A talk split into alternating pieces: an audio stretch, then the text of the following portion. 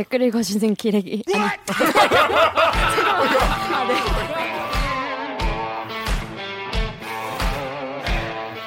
아, 댓글 읽어주는 기자들. 기레기 아닙니다. 지금 여러분은 본격 KBS 소통방송 댓글 읽어주는 기자들을 듣고 계십니다. 저는 이 다음 댓글 요게 너무 궁금해요. 이게 읽어주세요, 그 본인이. 자, 트위터에 볼락 낚시꾼님께서 후쿠시마 농산물 먹어서 응원하자던 일본 연예인들 여러 내부 피폭으로 병 걸리고 백혈병으로 사망한 사람까지 있다고 알고 있는데 이래도 괜찮다는 거임 정말 이거 그 유튜브에도 막 많이 나왔거든요. 네, 네 사실 저희도 이거를 취재를 하려고 그 했었거든요. 음. 근데 그 저희를 도와주시던 코디님께서 일단 좀 이게 찌라시 것도 예, 많 그렇기도 하고 음. 그거를 연관성을 찾기가 힘들어서. 음. 그러니까 네. 제가 본 내용은 그 광고를 일단 보여준 다음에 이 사람들이 누구는 죽고 누구는 뭐 뭐가 걸렸고 근데 그건 가짜 뉴스라는 거죠. 그러니까 가짜 뉴스라기보다 뭐 그분들이 병에 걸리긴 했을 거예요. 근데 그 병이 그냥 어떤 코미디언은 나이가 굉장히 많으시더라고 연세가. 음. 음. 그래서 그러니까 그냥 명확한 인과관계가 네 인과관계가 밝혀지지 않아서 음. 이 부분은 사실 취재가 좀 힘들었습니다. 근데 좀 음. 진짜 좀 무서웠던 게 연예인들을 되게 동원해서 막 직접 현장 가서 먹어보고 막 이런 거를 방송에서 계속 내보내잖아요. 네, 그게 반복적으로. 진짜 일본 전역에 붙어 있어요. 그 네. 포스터들이. 어. 약간 동일본을 먹어서 응원하자. 저는 그 일본 특유의 약간 그 전체주의적 모습 있잖아요. 막 네. 가 하면 같이 쫙 가는 그 모습이 너무 아베 본인도 먹잖아. 네, 근데 네. 어, 그게 너무 좀 소름이더라고. 그 너무 괜찮다는 식으로 막 어떻게든 인식시키려고 시민들한테 그 모습이 계속 이렇게 오버랩 돼가지고. 자, 하여튼 그런데 일단 우리가 무작정 방사능은 다 무서워. 방사능은 음. 뭐 0.0001도 안 돼. 뭐 그렇게 음. 주장하기보다는 일단 냉정하게 이게 왜, 왜 위험하고 얼마나 위험하고 이게 왜 어떤 나중에 어떤 걸 가져올지도 모르는지 이런 걸 좀 자세하게 알아야 될 것 같아요. 일단 취재를 가실 때 아 뭐 어느 정도 기준은 위험하다. 어느 정도 기준은 일본은 기준이 이렇게 높은데 그러니까 우리는 되게 낮다. 뭐 그런 게 음. 있었을 거 아니에요. 근데 일단 방사능이 왜 위험하고 지금 문제된 방사능이 어떤 건지 설명을 해주세요. 사실 방사능은 지금 자연에도 존재합니다. 네. 네.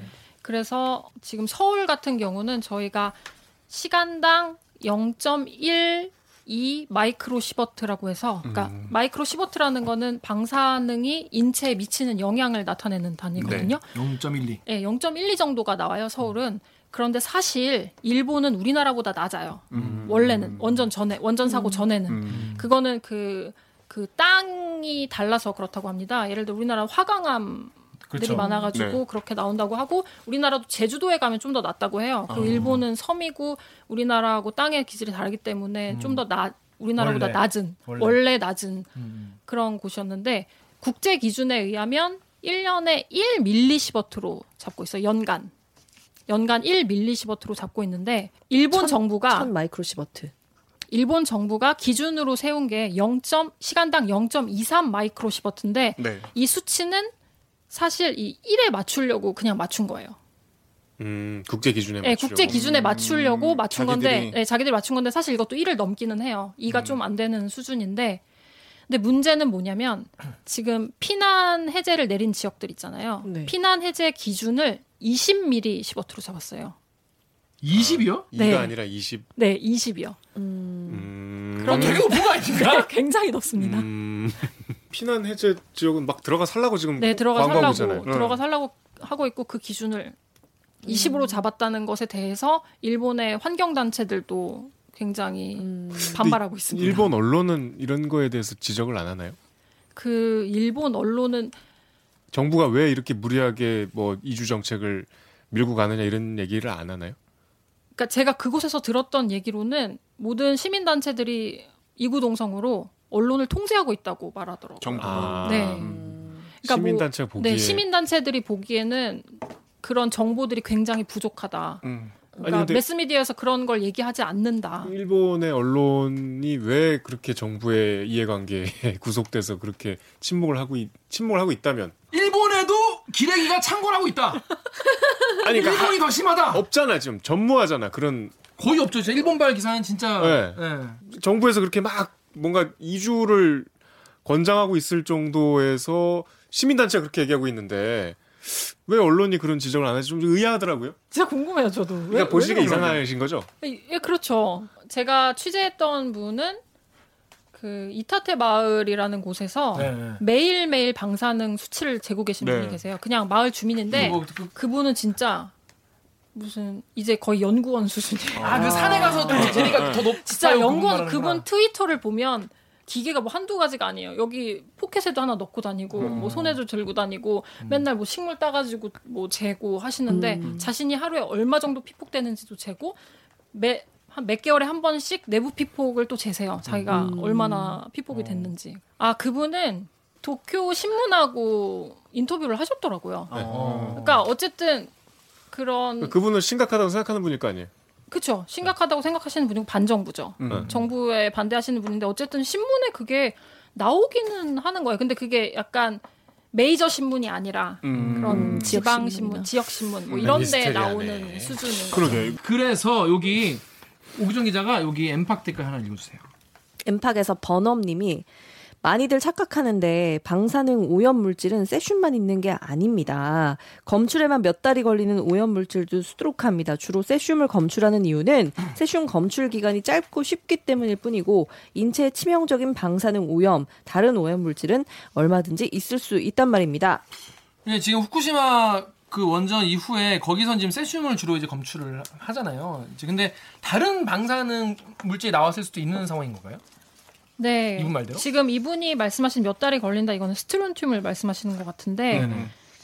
그 어쨌든 세슘은 이제 인체에 어 우리 뼈, 그러니까 근육, 근육 이런데 영향을 줘, 줘요. 근데 이게 사실 전문가들마다 말이 굉장히 다른, 달라요. 어떤 어. 분들은 세슘이 가장 대표적이고 가장 재기도 쉽기 뿐더러 세슘이 많으면 다른 것도 많기 때문에 네. 세슘을 기준으로 재는 게 맞다고 하시는 분들도 있고 또 어떤 전문가분들은 말씀하신 대로 그 방사능 물질은 사실 한 가지만 있는 게 아니라 원전이 터지면 그 우라늄에서 나오는 방사능 물질이 대략 200가지가 전, 네. 된다고 네. 해요. 그래서 그거를 다 재지 않고선 어떻게 아냐라고 반박하시는 분들이 많죠. 음, 근데 지금 요 후쿠시마에서 문제가 되고 있는 거는 그러니까 방사능이 많이 피폭이 됐다라는 결과가 나오고 있는 건 다 세슘 기준으로 세슘, 네, 세슘 기준입니다. 그럼 다른 게 얼마나 들어간지는 지금 사실 더 심할 수도 있다는 거죠. 네, 그래서 어떤 시민 단체에서는 스트론튬도 같이 재고 있어요. 그 농작물에서는 그러니까 후쿠시마를 제염을 했어요 정부에서. 네. 그러니까 제염을 했다는 거는 땅을 긁어가지고 오염토들을 모아놨다는 건데 네. 아, 저는 근데 5m인가 그렇죠. 5, 5cm, 10cm. 아 5cm. 네. 5m 선배 거의 막 이렇게 크레인으로 막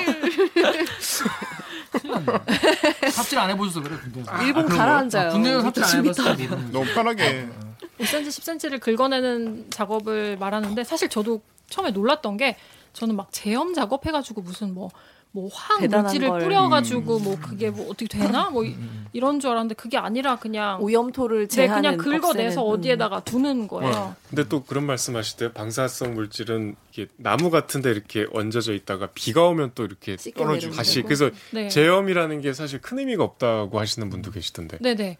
제염 작업이 농지 아니면은 주택가 사람이 있는 곳들을 위주로 하고 있어요. 그리고 산도 사실은 20m까지는 해요. 근데 근데 모든 산을 하는 건 당연히 아니고 사람이 사는 곳들에 있는 산은 20m까지는 하는데 당연히 위에는 못 하죠. 음. 그 산을 어떻게 제염해요? 그러니까 그래서 말씀하신 대로 그 방사능 물질은 계속 거기를 떠다니고 있고 특히나 그 토양을 재보면 그 제염을 한 곳과 제염을 안 한 곳의 수치가 굉장히 차이가 다- 나요? 예, 차이가 많이 납니다. 어. 그 아까 말씀하신 그 할아버지가 이제 잴 때 보니까 도로는 그냥 높- 그렇게 높게 안 나오는데 산에 네. 한이 갑자기 맞아요. 확 올라가면서 네네. 안 했기 때문에 어 산을. 제염 안, 안 했어요. 네, 그게 안 그대로 있는. 거고. 네. 그러니까 이게 단순히 지금 특정 장소에서 반감기가 진행돼서 수치가 낮게 나온다고 해서 이게 완전히 안전하다고 할 수 없는 거네요. 네, 그 문제는 그리고 그 후쿠시마 원전 마을들에 보면은 모니터링 포스트라고 해가지고 방사능 수치를 이렇게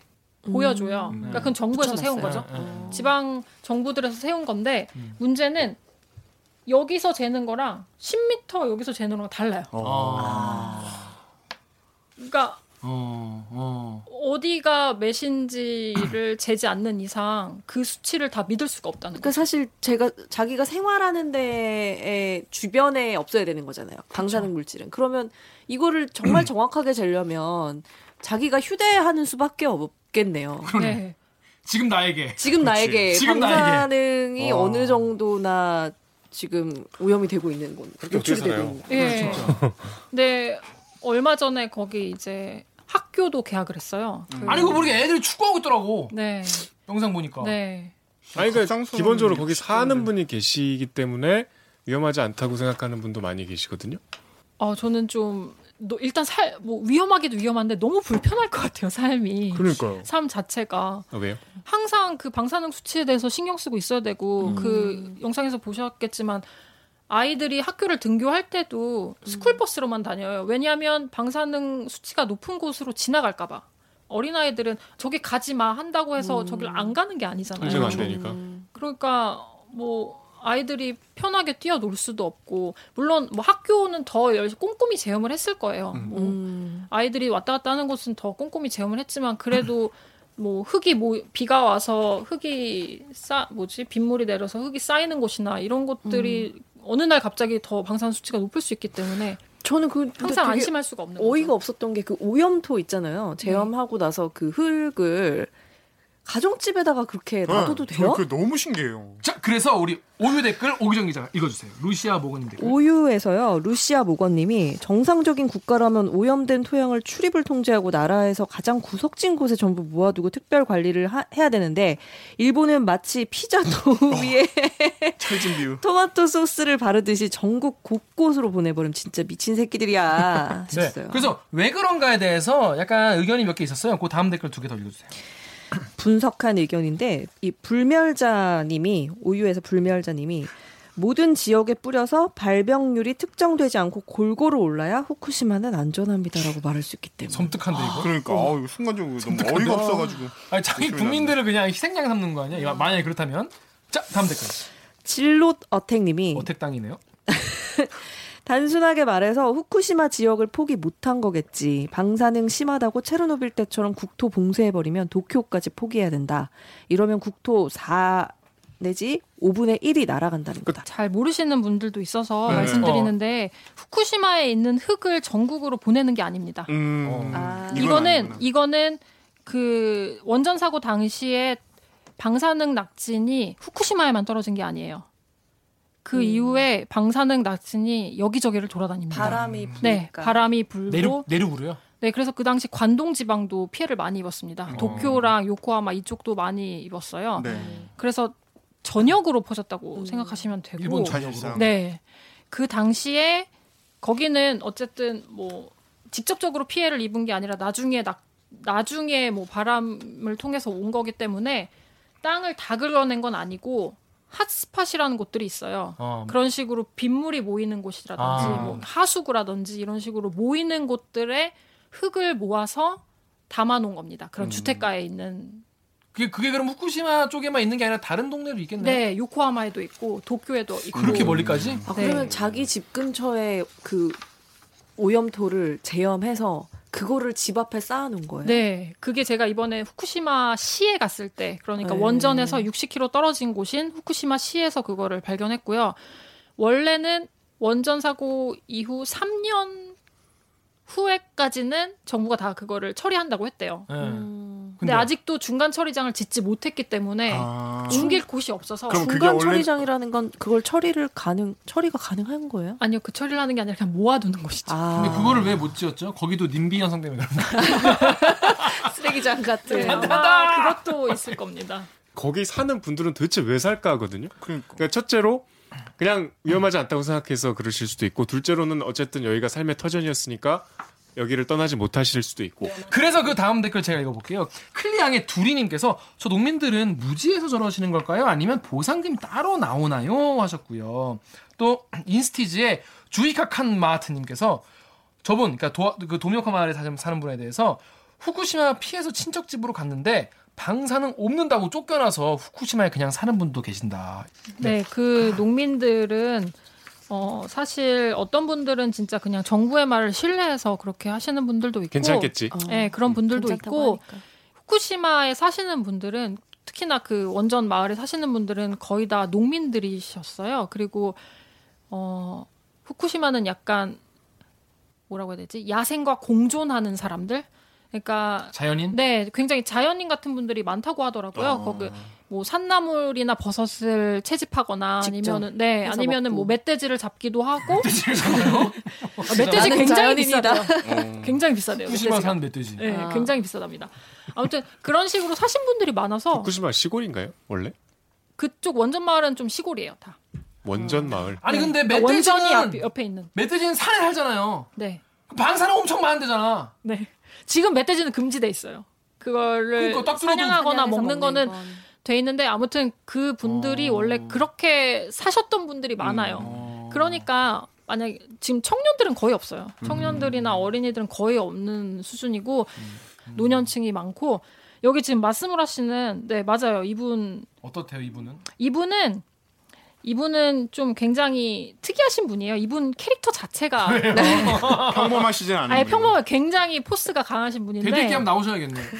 이분 구글 치면 나옵니다. 엄청 유명해요. 어, 원래 이분 는 집에 가면은 뭐 온 국가에서 온 다큐멘터리 팀들이 막 사인 해놓고 가고 이분 다큐멘터리 팀들이 딱 좋아하는 캐릭터. 네, 딱. 좋아하는 캐릭터고 이분이 뭐 프랑스 다큐팀이 와가지고 뭐 다큐를 만 다큐 영화를 만들어서 거기 뭐 출품해서 프랑스도 다녀오시고 어. 왜냐면 이분이 좀 연반인이시구나. 처음에 피난을 안 가신 이유가 고양이랑 개를 기르셨어요. 어. 고양이랑 개를 기르셨는데 사람들이 다 피난을 간다는 거예요. 어. 자기는 그냥 뭐 고양이랑 개 밥 주느라고 정신 없어가지고 그리고 사람들과 며칠 뒤면 오겠지 이렇게 생각했다는 거예요. 음. 그래가지고 거기 계시다가 어느 날 이렇게 밖에를 걸어 다니는데 막 말들이 막 돌아다니고 우리에서 나와가지고 막 아, 그- 소들이랑 말들이 유령 마을이 됐구나. 네 사람들은 다 피난을 갔으니까 어. 딱 보고서 어 동물의 왕국이다 이렇게 생각하셨다는 어. 거예요. 그래서 약간 연예인 기질이 있어. 네. 그 뒤에 그냥 거기에 있는 마을에 있는 뭐 타조니 뭐 타조? 말, 소뭐 그냥 다 키우시더라고. 자기가 그냥 키우게 됐고 음. 아무도 돌볼, 돌볼 사람이 없으니까 자기가 그냥 아, 돌보기 동물을 시작. 사랑해서 못 떠나신 거네요? 네 그렇기도 하고 그분 자체가 약간 그냥 자연인 같은 음. 분이라서 근데 이제 이제 후쿠시마 이제 그 뭐 시나 거기 사람들 사실은 이런 취재팀들 오는 거 싫어할 것 같아 솔직히. 네 그죠? 음. 어때요? 분위기 어, 어땠어요? 사실 저희가 저번에 그 이번에 그 학교 근처에서 네. 산에 올라가다가 네. 마을 사람들한테 잡혔어요. 어 진짜? 왜?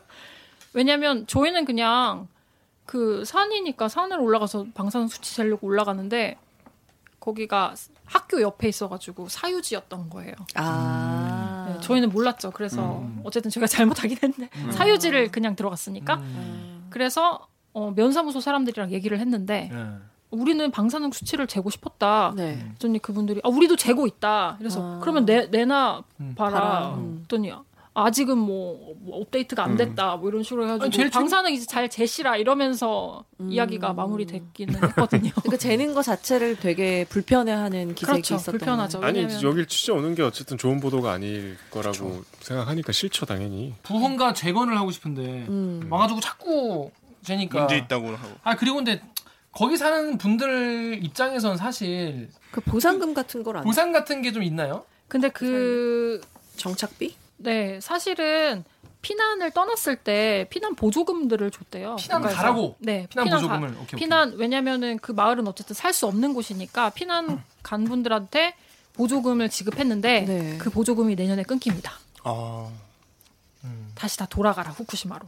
아, 그 원래 정해진 기간이 있, 있었던 거예요? 네, 그 기간을 이제 2020년으로 잡고 음. 어쨌든 들어가 살라는 거네. 들어가 이제. 살라는 거죠. 이제 그만 피난 다니고. 네, 그렇게 돈을 주기 시작한 게 그럼 사고 직후부터 돈을 네, 사고 준 직후. 거고. 그 20년으로 정한 거는 정확히 언제신지 모르는 거예요. 네, 그거는 저는 모르겠는데 그 이토 할아버지께서 우려하시는 거는 사실 보상이 제대로 안 됐다. 음. 사람 지금 그 주민들이 그거에 만족하지 않는다라고 하시더라고요. 그러니까 그 보상이 지금 제대로 이루어지지 않은 상태에서 후쿠시마를 재건하기 위해 사람들을 밀어 넣고 있는 상황인 거죠. 그 말씀을 후쿠시마에 살고 있는 분이 하세요. 네. 돈을 안. 줌으로써 음. 들어가도록 하, 하는 사고 거네요. 난지 그렇게 오랜 시간이 흐르지 않았잖아요. 그쵸. 지금 9년 됐는데. 이렇게 큰 사고가. 하여튼 그런 상황인데 자 그러면 일단 후쿠시마 살던 분들은 국가의 어떤 잘못 때문에 이게 그 그때 이게 뭐 쓰나미 왔을 때 제대로 이거를 이제 안전하기 때문에 이게 터진 거잖아요 사실. 그 원전 자체가. 그쵸. 그럼 이제 국가 잘못 때문에 자기 첫 터전을 잃게 된 거잖아요. 그럼 그거를 국가에서 이제 당연히 보상을 해줘야 되- 되잖아요 당연히 잘. 예? 그게 제일 중요하고. 두 번째로 거기 그냥 살겠다는 분들도 계셔. 그렇다 치면은 국내 문제를 잘 해결하면 되는데 이거를 전 세계인들을 다 초청을 해가지고 후쿠시마산 음식으로 이제 선수단들 먹이겠고. 네. 그리고 성화도 성화 봉송도 후쿠시마에서 20km 떨어진 곳에서 일부러 그렇게 한 것 같은 느낌이에요. 네, 맞아요. 일부러. 음, 그래서 괜찮다. 이거를. 그래서 여기 유튜브 아, 클리앙 댓글부터 우리 강병숙 씨 읽어주세요. 클리앙의 커피크 어피님께서 너무 나간 것 같은데 저는 이런 생각도 자꾸 드네요. 오히려 올림픽 기간에 선수들에게 제공되는 음식들은 오염되지 않은 재료를 가지고 만드는 거죠. 아 걱정했는데 후쿠시마 괜찮구나, 일본 괜찮구나라는 국제적 여론을 만들려는 건 아닌가. 이분 말씀 이제 쓰리 쿠션을 그냥 쓰리 쿠션을 돌려가지고 어 후쿠시마 쌀 먹을 것이다 해놓고 제일 좋은 걸 주는 거지. 그쵸. 깔끔한 걸. 그래가지고 그 괜찮네. 모두 괜찮네? 따단! 뭐 이런 거 어, 노린 게 굉장히 아니겠냐. 똑똑한 분이시다. 그렇습니다. 그렇게까지 할까 모르겠는데. 커피 컴피 어, 어. 커피 커피님 어, 알겠습니다. 다음 댓글도. 레전드 K님께서 이런 상황 뻔히 알고 있으면서 올림픽 개최 허가해준 IOC도 그에 맞는 책임을 물어야 합니다. 뭐 보나마나 돈 받고 그런 결정했겠지만 이번에 그 제가 여러분 여기 이제 카드 띄워드리겠지만 제가 그 크랩에서 이거 도쿄 올림픽에 대해서 올린 게 있습니다. 그죠. 네, 도쿄 올림픽 아까 이제 고피진 말했지만은 푸쿠시마 우리 일본의 재건과 부흥을 증명하는 기회를 삼겠다고 아베가 자기가 말했어요. 네. 그렇잖아요. 네. 이게 전체 이해가 안 되는 게 동대여대 교수님도 말씀하셨지만은 그 손님이 오면 가장 안전하고 그렇죠. 가장 최상의 것을 가장 좋은 상태에서 접빈객 적빈객이 뭐야? 손님이 오면은 어. 그것을 이렇게 잘 맞아들여야 한다. 우리나라의 가장 중요한 예절이에요. 접 접빈객. 객. 개- 아 접빈 객. 객. 객. 죄송합니다. 그래서 가장 잘 접빈계, 모셔야 접빈계. 이미 아, 이 핑계 저 핑계란다 무슨 핑계 얘기하나 만담해요? 아니 그래서 당연히 가장 안전한 식재료를 가지고 해야 정상인 건데 왜 굳이 그렇게 성화도 오쿠시마에서부터 출발하고 왜 그런 음식이 먹이겠다는 도저히 이해를 못하겠어 난 그거를 음. 어떻게 생각하세요 고피디는 개인적으로 이거 그 지금 여기 쓰리 쿠션 두신 분. 네. 그 마스무라 씨가 비슷한 말씀을 하셨어요. 아 진짜로 어. 마스무라 씨가 뭐 당연히 뭐 메시가 오진 않겠지만 어 메시가 와서 후쿠시마 음식 먹으면은 이제 전 전 세계 사람들 다 안전하다고 생각할 거야 이렇게 말씀하시는 거예요. 진짜. 손바닥으로 네. 하늘을 가리려고 하네 진짜 그러니까 진짜 그냥 유명한 유명한 스포츠 선수가 와서 후쿠시마에 후쿠시마에서 네, 네. 후쿠시마 음식을 먹으면 그걸로 게임 끝이다라고 생각하는 거죠. 김 기자는 후쿠시마산 쌀안 네. 먹을 거예요? 저는 솔직히 네. 진짜로 안 먹을 것 같아요 음. 혹시 모르잖아 나한 번 사는 인생인데 제가 만약에 후쿠시마 출장을 간다면 음식이 제일 걱정될 것 같아요. 그러니까 내가 뭐 특히 물 아까 말씀드렸지만 거기서 뭔가 화장실 가서도 찝찝할 것 같고 음. 그냥 저는 막연하게 그냥 다 불안할 것 같거든요.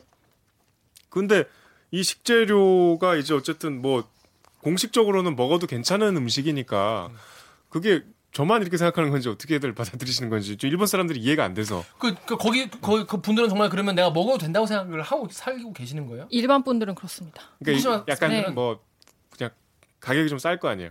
그러니까 여러 아니 가지 가격이 둘째치고 어 제 생각에는 이미 8년이 지났 지났기 때문에 거기에 사는 사람들은 그 방사능이라는 단어 자체를 그렇게 좋아하지 않아요. 어. 그러니까 왜냐하면 그 재해를 겪었잖아요. 그 사실은 굉장히 큰 재해였어요. 그 사람들한테도 가족을 잃고 집을 잃고 그런 그런 곳에 사는 사람들한테 8년이 지난 지금도 계속 방사능 쌀, 방사능 음식 뭐 이렇게 한다는 것 자체가 자기들이 그거를 자꾸 기억해서 아마 지우려고 할 거예요. 그리고 후쿠시마 그 30년 프로젝트 분도 말씀하신 게 3, 한 3개월 까지는 굉장히 관심이 높았대요. 2011년 당시에.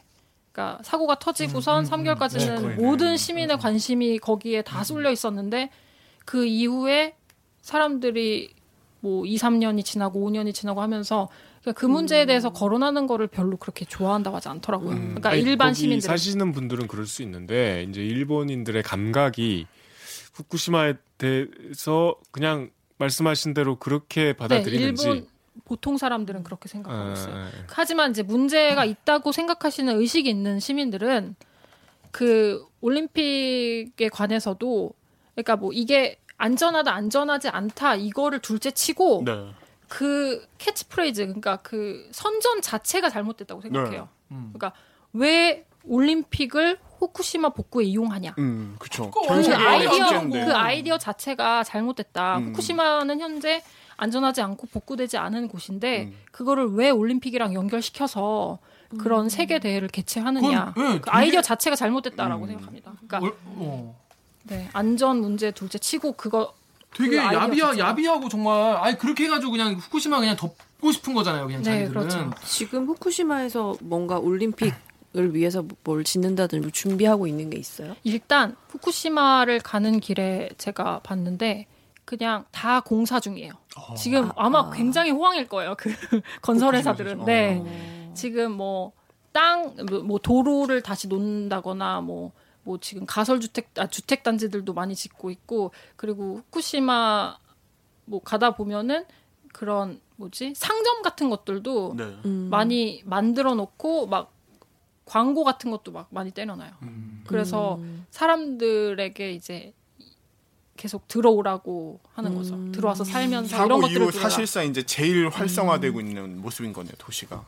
그렇게 하고 있는데 사실 지금 비어 있어요. 비어 있기는 그 해요. 비어 있더 더 궁금한 건 뭐냐면 방, 아까 정현 기자 그 이 문제를 제기했으니까 오유의 아크나이츠님 댓글 본인이 좀 읽어주세요. 오유의 아크나이츠님이 와 우리나라에서 저랬으면 청와대랑 여의도 국회의사당은 이미 박살났습니다. 박살 났지. 진짜 너무 신기해요. 왜냐면 우리나라 맞아요. 너무 신기해요. 아니 우리나라 어떠냐면 저희 기자잖아요. 뭐 경제부 기자 뭐 하다 보면은 소비자원에서 뭐 애들이 만지는 뭐 이 뭐 이런 거에서 프탈라이트 가소제가 나왔다는 거예요. 프탈라이트 가소제 뭐냐면 플라스틱 약간 휘게 만드는 게 프탈라이트 가소제거든. 연소제. 이게 이제 뭐 애들 뭐 성 조축을 입에 어뭐. 할 수 있고 뭐 그럼 난리 납니다. 그 그렇죠. 러면은 근데 아니 나라에서 원전이 터져가지고 이게 이렇게 피폭이 됐는데 이거를 이렇게 덮어고 넘어간다고 전 아까 정 기자도 지적했지만 언론도 너무 판타지 수준. 저의 감각이 일본 이게 너무 좀 괴리돼 있는 동떨어져 있나? 저는 그냥, 제 개인적으로는 후쿠시마에 안 가고 싶어요. 그리고 후쿠시마에서 난 식재료를 사용한 음식은 일체 먹고 싶지 않아요. 뭐 불가피한 상황이 안- 되면 모르겠지만 뭐 물이나 이런 뭐 여러 가지 공기도 접촉하기는 싫어 가급적. 근데 일본 분들은 아닌가 봐. 그러니까 여기에 대해서 그렇게 무감각하고 언론도 별로 아무리 일본 언론들이 뭐 여기에 대해서 좀 정부가 통제하고 있다는 표현까지 쓰셨는데 뭐 공산주 공산당이 이렇게 막 저 틀어잡고 있지 않는 한 일본 국민들의 정서가 이렇다면 그걸 기사를 안 쓸 수가 없거든요. 근데 이렇게 조용한 이유가 전 너무 신기해요. 네, 저도 너무 신기하고 그때 도쿄에서 뭐 길거리 인터뷰를 했을 때도 아 도쿄에서도. 네, 저희가 물어보는 게 오히려 민망할 정도로 이게 뭐야 문제야 이래? 관심이 네, 어, 왜? 어떤 반응이? 그러니까 이게 그러니까- 방송에 나간 인터뷰도 있고 안 나간 인터뷰도 있을 거 아니에요. 인터뷰 과정도 있고. 전반적으로 어땠어요? 그 도쿄 시민 분위기는. 그 도쿄에 계신 분들은 진짜 저는 되게 신기했던 게 우리나라는 보통 정부를 불신하잖아요. 사람들이 기본적으로 일단. 기본적 어? 정부? 약간 이런데 거기는 아 정부에서 그렇다니까. 어, 그러니까 알아서 잘 그 방사능 수치를 관리하고 있겠지라고 음. 믿고 있어요. 일본은 정부가 괜찮은 거. 것만 내놓는 거니까 우리는 그것만 먹으니까 괜찮아 상관없어 음. 그렇게 생각해요. 일본이 정치가 상당히 후진국이잖아요. 네. 이게 뭐 민주주의도 사실 덜 성숙됐고 정치 제도도 굉장히 사실상 자민당 일당 독재잖아요. 전후 오랜 시간 동안 이게 다 이런 게좀 연관이 있을 것 같아. 그래서 우리 오기정 기자가 그 다음 댓글 유튜브랑 클리앙 댓글 읽어주세요. 어, 유튜브에서 존이 님이 일본 자막을 붙여서 일본어판도 꼭 만들어 주셨으면 합니다. 지인이 일본 사람인데 정보가 너무 없어합니다. 평범한 일본 사람들이 좀 더 많이 하는 것도 중요하다고 생각합니다. 네, 하셨고 클리앙에서 adult game 성인 게임인가 봐요. 번역하지 마. 왜? 조심 조심. 아 영어 영어로 adult game 하는 건 괜찮고 한국말로 성인 게임 하면 안 되고. 이런 방송은 국제적으로 널리 알려야 합니다. 전범을 부끄럽게 여기지 않고 적반하장으로 피해국의 경제 보복을 하고 언론을 통제해 자국민들까지 속이는 일본 이런 나라는 결코 국제사회에서 인정받아서는 안 된다는 사실을 널리 알려야 합니다. 뭔가 지금 호소하고 있었어. 웅변하냐? 아니 근데 그 최근에 도쿄올림픽이 다가오면서 일본에서는 좀 약간 쉬쉬하는 분위기일 것 같아요, 솔직히. 그 작년에 모두의 데이터 사이트라는 그 포털 사이트가 있어요. 그 네. 저기 일본의 시민 단체들이 만든 포털 사이트인데 거기에는 자기들이 정부의 측정 방식과 그 내놓은 결과들을 못 믿어서 본인들이 지금 8년 동안 계속 축적 뭐지 측정을 하고 다녔어요 토양을 네네네. 토양이랑 뭐뭐 뭐 음식이며 뭐며 다 측정을 해가지고 그걸 올려놨거든요 그 모두의 데이터 사이트에 아 그러니까 누가 요청을 하면 네 거기서 그걸 해주죠. 네, 검사를 해주죠. 검- 그 측정소가 전국에 있어요. 음. 전국의 여러 측정소들이 자기들의 데이터베이스를 만들어서 인터넷에 올렸어요. 그리고 그거를 작년에 방사능 오염도를 오염 지도를 만들어서 책으로 내놨어요. 어. 근데 베스트셀러였어요. 아 관심. 그러니까 사실 관심이 있다는 궁금하겠죠, 거예요. 네. 그렇죠. 내 문제인데. 네. 그리고 그분들이 지금 영어판을 준비하고 계시다고 합니다. 아. 올림픽 때문에. 음. 그, 그 책의 결론은 뭔가요? 그분들에 의하면 그 오염도가 그 세슘의 반감기랑 이런 걸 다 재보면 네. 100년 뒤까지도 남아 있더라고요. 그럼 후쿠시마는 지금도 위험한 건가요? 네. 100년 정도 후에 가면 된다. 100년 뒤에도 남아 있다. 남아 있다? 네.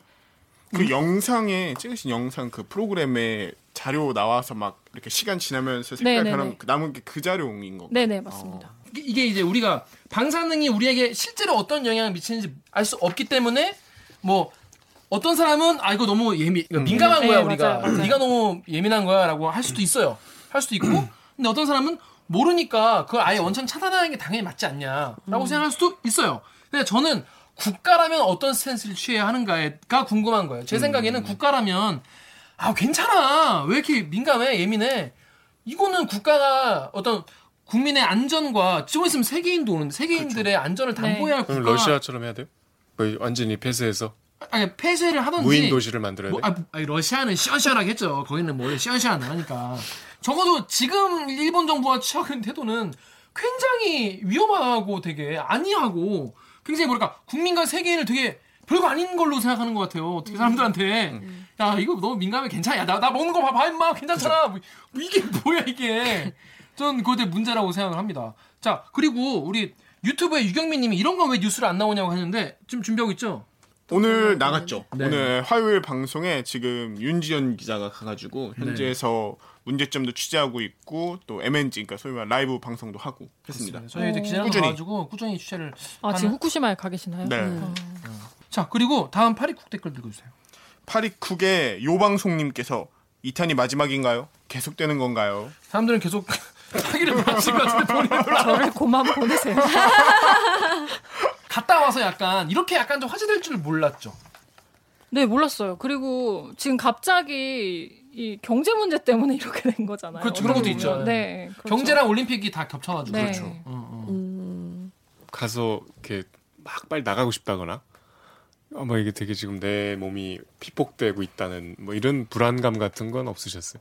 취재할 때? 근데 제가 볼 때 위험한 게 두 번째 갈 때 별로 그 생각 안 드는 거예요. 아, 빨리 이제 덥다. 익숙해지는 거. 네, 그게 되게 피곤하다. 무서운 것 같아요. 그냥 그냥 왜냐면 눈에 다- 안 보이니까. 그리고. 주변에는 다 일상적으로 네, 일상으로 살고 있으니까. 그래서 일본 사람들도 그렇게 익숙해지는 게 아닌가. 이게 굉장히 무섭다. 음. 왜냐면은 미세먼지는 뿌옇기라도 하잖아요. 음. 근데 이거 방사선이라는 거는 제가 뭐 눈으로 물리적으로 볼수수 있고 만질 사- 수 있는 게 아니니까. 저는 다음 아이템도 궁금해요. 아, 튜닝을 제가 하는 거는 이번 되게 가벼운 거예요. 뭔데 뭔데 맥주. 맥주 뭔데요? 어, 맥주 좋아. 맥주는 가볍지 않아요? 맥주 맥주. 그럼요. 아, 후쿠시마에 비해서는 가볍다고 아니, 생각했는데 뭔데, 뭔데, 뭔데. 저희가 하는 거는 맥주가 세상을 어떻게 구했는지에 관해서 오, 구했다고요, 맥주가? 왜? 보시면 압니다. 맥주가 인류 최초의 술이에요. 네 알겠습니다. 자 그러면 오늘 방송도 참여 방법 알려드리면서 마무리하겠습니다. 기자님들 KBS에서 이런 걸? KBS의 조금 독특한 녀석들 댓글 읽어주는 기자들은 매주 목요일과 금요일 유튜브, 팟빵, 아이튠즈, 팟티, 네이버 오디오 클립, KBS 라디오 앱, 콩의 팟캐스트를 통해서 업로드됩니다. 매주 일요일 오후 5시 5분 KBS 1라디오에서는 욕과 고성이 낯선 분들을 위한 순한 맛 댓읽기도 방송되고 있습니다. 오늘 저 고경민 PD처럼 스튜디오로 소환하고 싶은 사람이 있으신가요? 꼭 다뤄줬음 싶은 기사가 있으시다고요? 아, 방송 관련 의견은 인스타그램, 유튜브, 팟빵 계정에 댓글을 남겨주세요. KBS 뉴스 좋았어! 또 만나요. 꼭. 안녕. 안녕.